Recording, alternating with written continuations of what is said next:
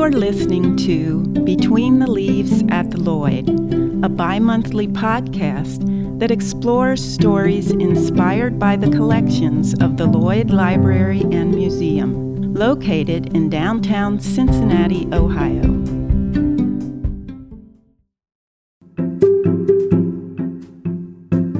The Lloyd Library has over 150,000 volumes of books and periodicals and nearly 3,000 linear feet of archival materials in its collections, with works published from 1493 to the present.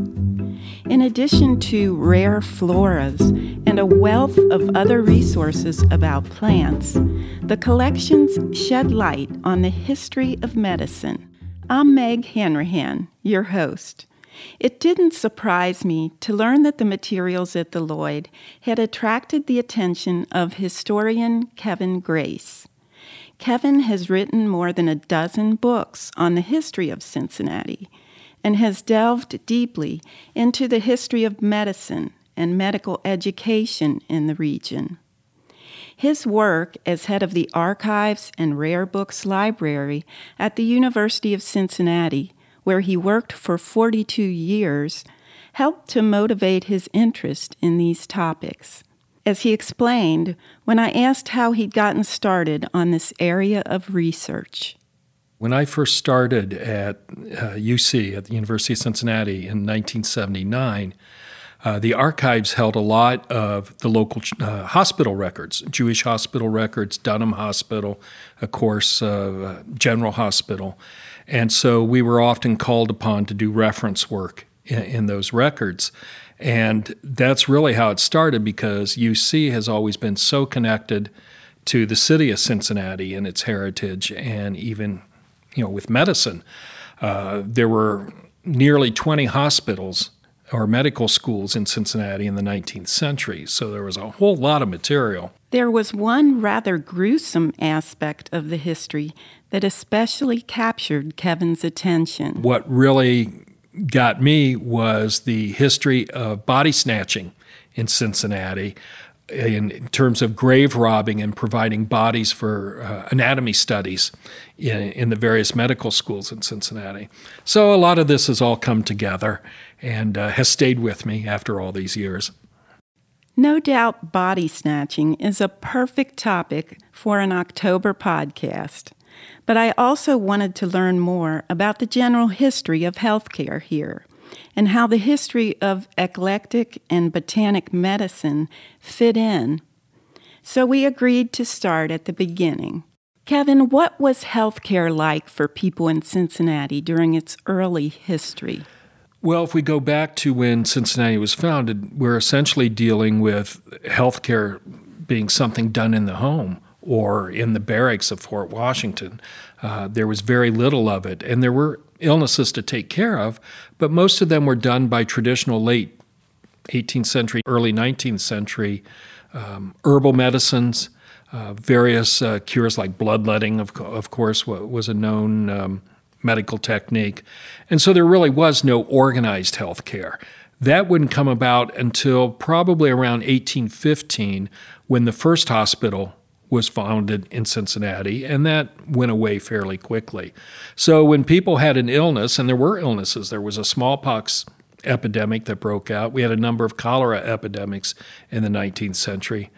There wasn't a whole lot of organized care. Uh, it was a lot of herbal remedies concocted in the home and just common sense treatment of ailments. And that was about the extent of it. It really wouldn't be until probably 1819, 1820 that the city formally moved on providing medical education in a hospital. And you have to consider, too, that Cincinnati was a frontier settlement. Uh, there wasn't a lot of sanitation, if any. Uh, there was um, a river flowing by that often flooded and, and caused distress in one way or another. So people were forced to, to get better on their own if they, if they did get better. Uh, a lot of times they didn't. When we get sick nowadays, most of us go to the doctor. But it sounds like there weren't many doctors here in the early 19th century. When did doctors come onto the scene? And what was their level of training? There were very, very few doctors, and the level of education was such that uh, it was on the job training for a lot. The first really medical doctor we, we have serious consideration for is Daniel Drake. Though the name Daniel Drake is often heard in connection with Cincinnati history, I didn't know much about him. I learned that Drake was born in New Jersey in 1785. He moved with his family to the Kentucky frontier a few years later, and at just 13 years of age became a student of Dr. William Goforth, one of Cincinnati's first doctors. Goforth awarded Drake a diploma to practice medicine in 1805. Then Drake went to Philadelphia, where he received formal medical training for two years before returning to the Ohio River Valley, where he made his mark. He came back to Cincinnati, took over what had been Goforth's practice, and uh, turned it into a, a formal medical situation here in Cincinnati and started training doctors himself. A lot of the people who became doctors, a lot of the young men, did not have any real formal training in a medical school. They had preceptors or sponsors who would uh, vouch for them to attend medical education in Cincinnati.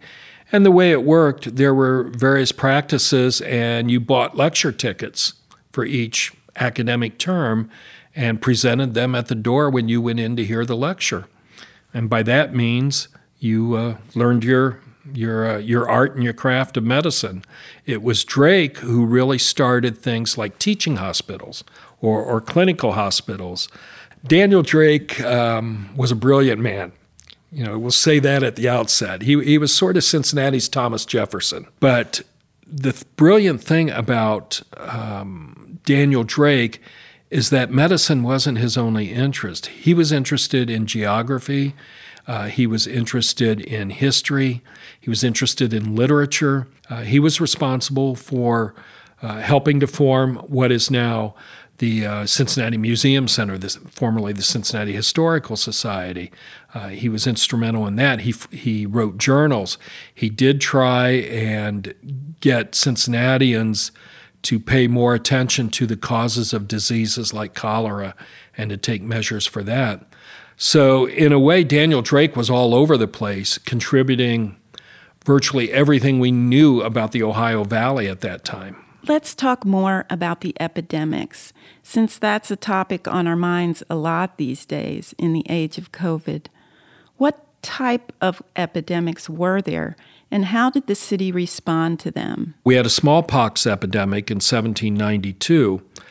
The treatment for that um, was camphorated water, uh, bloodletting, but there were inoculations by that time. I don't know if, if, people were being inoculated in, in Cincinnati, but there certainly was a smallpox vaccine at that time.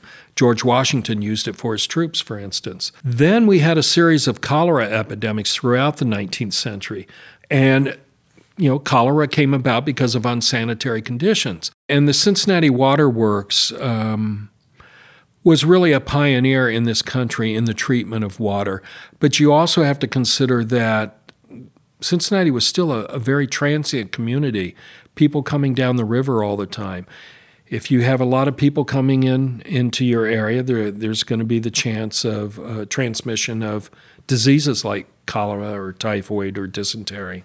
The interesting thing is, in the 1849 cholera epidemic, 8,000 people died in Cincinnati, which was quite a number of people for, for the city at that time. In 1866, um, just 17 years later, only 1,400 people died.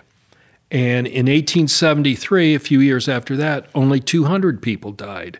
And what that shows is that Cincinnatians were developing sanitation and then, of course, we had, if we take it up to the 20th century, we had the Spanish flu epidemic in Cincinnati. And in that, 100,000 people in Cincinnati were infected. Out of that number, 1,700 died.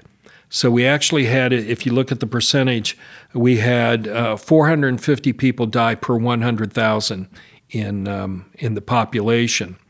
So isolation was one of the treatments for this. So we weathered those um, epidemics, but it took a while. It, it was a gradual um, gradual knowledge of what it was required to, to maintain public health. Getting on then to the middle of the 19th century, we had the Civil War.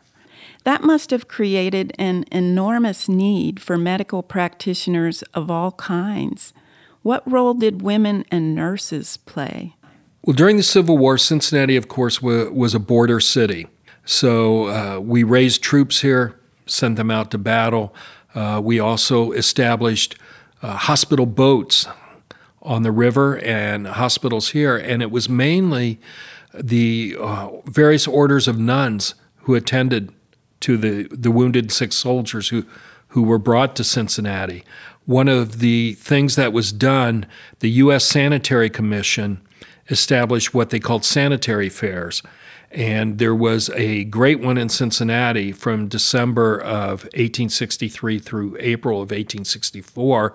And the intent of these uh, sanitary fairs were to raise funds to treat wounded soldiers uh, and to provide medical supplies for them. Women were, were mainly nurses during then, but they took they took the responsibility, the major responsibility for tending to the wounded. And of course, uh, you you look at a hospital like Good Samaritan Hospital, that grew directly out of the uh, sisters who were tending to the wounded during the Civil War. So, Cincinnati, because we had a lot of medical training here that was going on, uh, Cincinnati became a, an important place to treat soldiers uh, during the war. And were midwives still common at that time? You find that most births were attended by midwives, uh, especially when you look at socioeconomic differences. So, midwives were an extremely important part of the community, and they were a trusted part of the community because quite often they were your neighbors. If you were a woman giving birth, chances are you knew the midwife. She was someone who lived in your neighborhood. And, and so their role was extremely important in, in providing for the health care of our immigrant populations in Cincinnati. So, midwives generally received their training from other midwives when did formal medical training for nurses and other women in the medical professions begin here? In terms of formal training of nurses, that didn't come about until the 1880s when the Cincinnati Training School for Nurses was founded. Uh, a woman by the name of Annie Laws was instrumental in that. And later on, Annie Laws would be a, a founder of the Cincinnati Kindergarten School. She would be a prominent member of the Cincinnati Women's Club. So, in her forming of the Cincinnati Training School for Nurses, she realized the important role that nursing had in medical care in Cincinnati, in the hospitals uh, particularly, but also that this was a role um, that women were not necessarily excluded from. So that training school eventually became what is now the UC College of Nursing. And of course, the UC College of Nursing was one of the first to award a baccalaureate in nursing. But the other side of that is that women were also included in uh, medical schools, in um, the Eclectic Medical Institute. Uh, women were, were brought in a, as early as the 1870s and 80s. There was also a Laura Memorial Medical Women's Medical College that was an affiliation of previous schools of medicine for women. And so they created female doctors as well.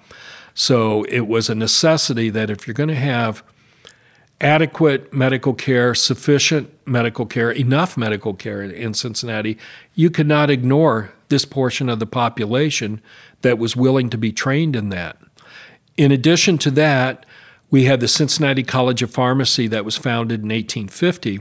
We also had a College of Dentistry that was founded here, and it graduated the first woman dentist in the country, Lucy Hobbs, who came all the way from Iowa to uh, be educated in the Cincinnati um, Dental College. And at graduation, just like all the others, she was given a diploma and a Bible. So she was out to fill real tooth cavities as well as any moral cavities she could find. Now, you have to realize, too, that of all these medical schools in Cincinnati in the 19th century, several of them went in and out of business pretty quickly. Others merged or affiliated with each other, and still others uh, eventually became part of what is now the UC College of Medicine, like Ohio Medical College and, and Miami Medical College are now what's part of uh, UC. The same was for the Cincinnati College of Medicine and Surgery. So anything you could think of in the 19th century in Cincinnati in terms of medical care found its expression in either a private hospital or in a um, medical school, however short lived it might have been. So, these medical schools had some unique needs that brought out entrepreneurs who weren't afraid to get their hands dirty. Tell us about that. Well, let's step back. Let's go back to, to Europe for a little bit and to Scotland and specifically to Edinburgh. University of Edinburgh had one of the greatest medical schools in the world, still does. But um, the physicians there who were teaching anatomy, late 1700s, early 1800s, up to about mid uh, 19th century, um, needed bodies. There was no way to get bodies unless you had an executed criminal or something like that. And then there were public dissections and things like that. Well, in order to get bodies for their anatomy classes and demonstrations, they were willing to pay for fresh dead bodies. Now, if you're a person who needs to make a little money, you see this need and uh, you find a way to answer that need. So you developed a um, I don't know, a little industry of body snatching, or as we called them, besides body snatchers, sack 'em up men or resurrection men who would go into a graveyard at night, uh, haul out a body from the grave, and sell it to the anatomists at the medical schools. Now we come to this country, and these kinds of things are going on uh, in various cities Baltimore, Philadelphia, New York, where there are medical schools and bodies are needed. And at that time, there was no law that provided for the donation of a body. It had to be an executed criminal or somebody like that. Cincinnati, with all its medical schools, with all its needs, was a perfect place for this as well because we were a river town with a lot of transients coming in, a lot of death and disease, so people were being buried. And so it became sort of a cottage industry here uh, to the point where bodies resurrected here could occasionally be even crated up and sent to medical schools in other cities. The key was to do it while it was fresh. Now, when we talk about body snatching, these body snatchers are not digging up graves, getting the coffin out, taking the body, and putting everything back. They dig down at the head of the grave, they break through the casket, and they t- loop a rope around the head and shoulders and they yank them up. And then they sell them to the various medical schools in Cincinnati for about 30 bucks a body. Pretty good income. And of course, that has progressed over the years to where we can now donate our bodies for the purpose of, of medical education. Well, we're fortunate to have progressed in that regard. Now, Getting back to an earlier discussion, some of the schools of thought in healthcare that you've mentioned would be considered alternative therapies today. But a lot of people have never heard of Thomsonian or eclectic medicine. Tell us a little bit about them. The Thomsonian medical practices uh, were homeopathic in a way, but they emphasize steam cures or water cures. Uh, but also herbal medicine. Uh, that was an issue that the Eclectic Medical Institute uh, really assumed importance in. The eclectic um, medicine uh, movement um, really came about in the early 1800s. Uh, by 1830, there was an eclectic medical institute in um, in Ohio, in Worthington, and it moved down to Cincinnati. And what it basically meant is that um, it was a term that referred to uh, botanical remedies, as well as physical therapy. So, as opposed to conventional medicine or allopathic medicine that relies on surgery and on drugs, and, and later on things like radiation treatment. So, early on, eclectic medicine was looking at, let's say, non invasive ways to treat people and uh, had a great deal of success with it, and and I think in many ways is is very relevant today.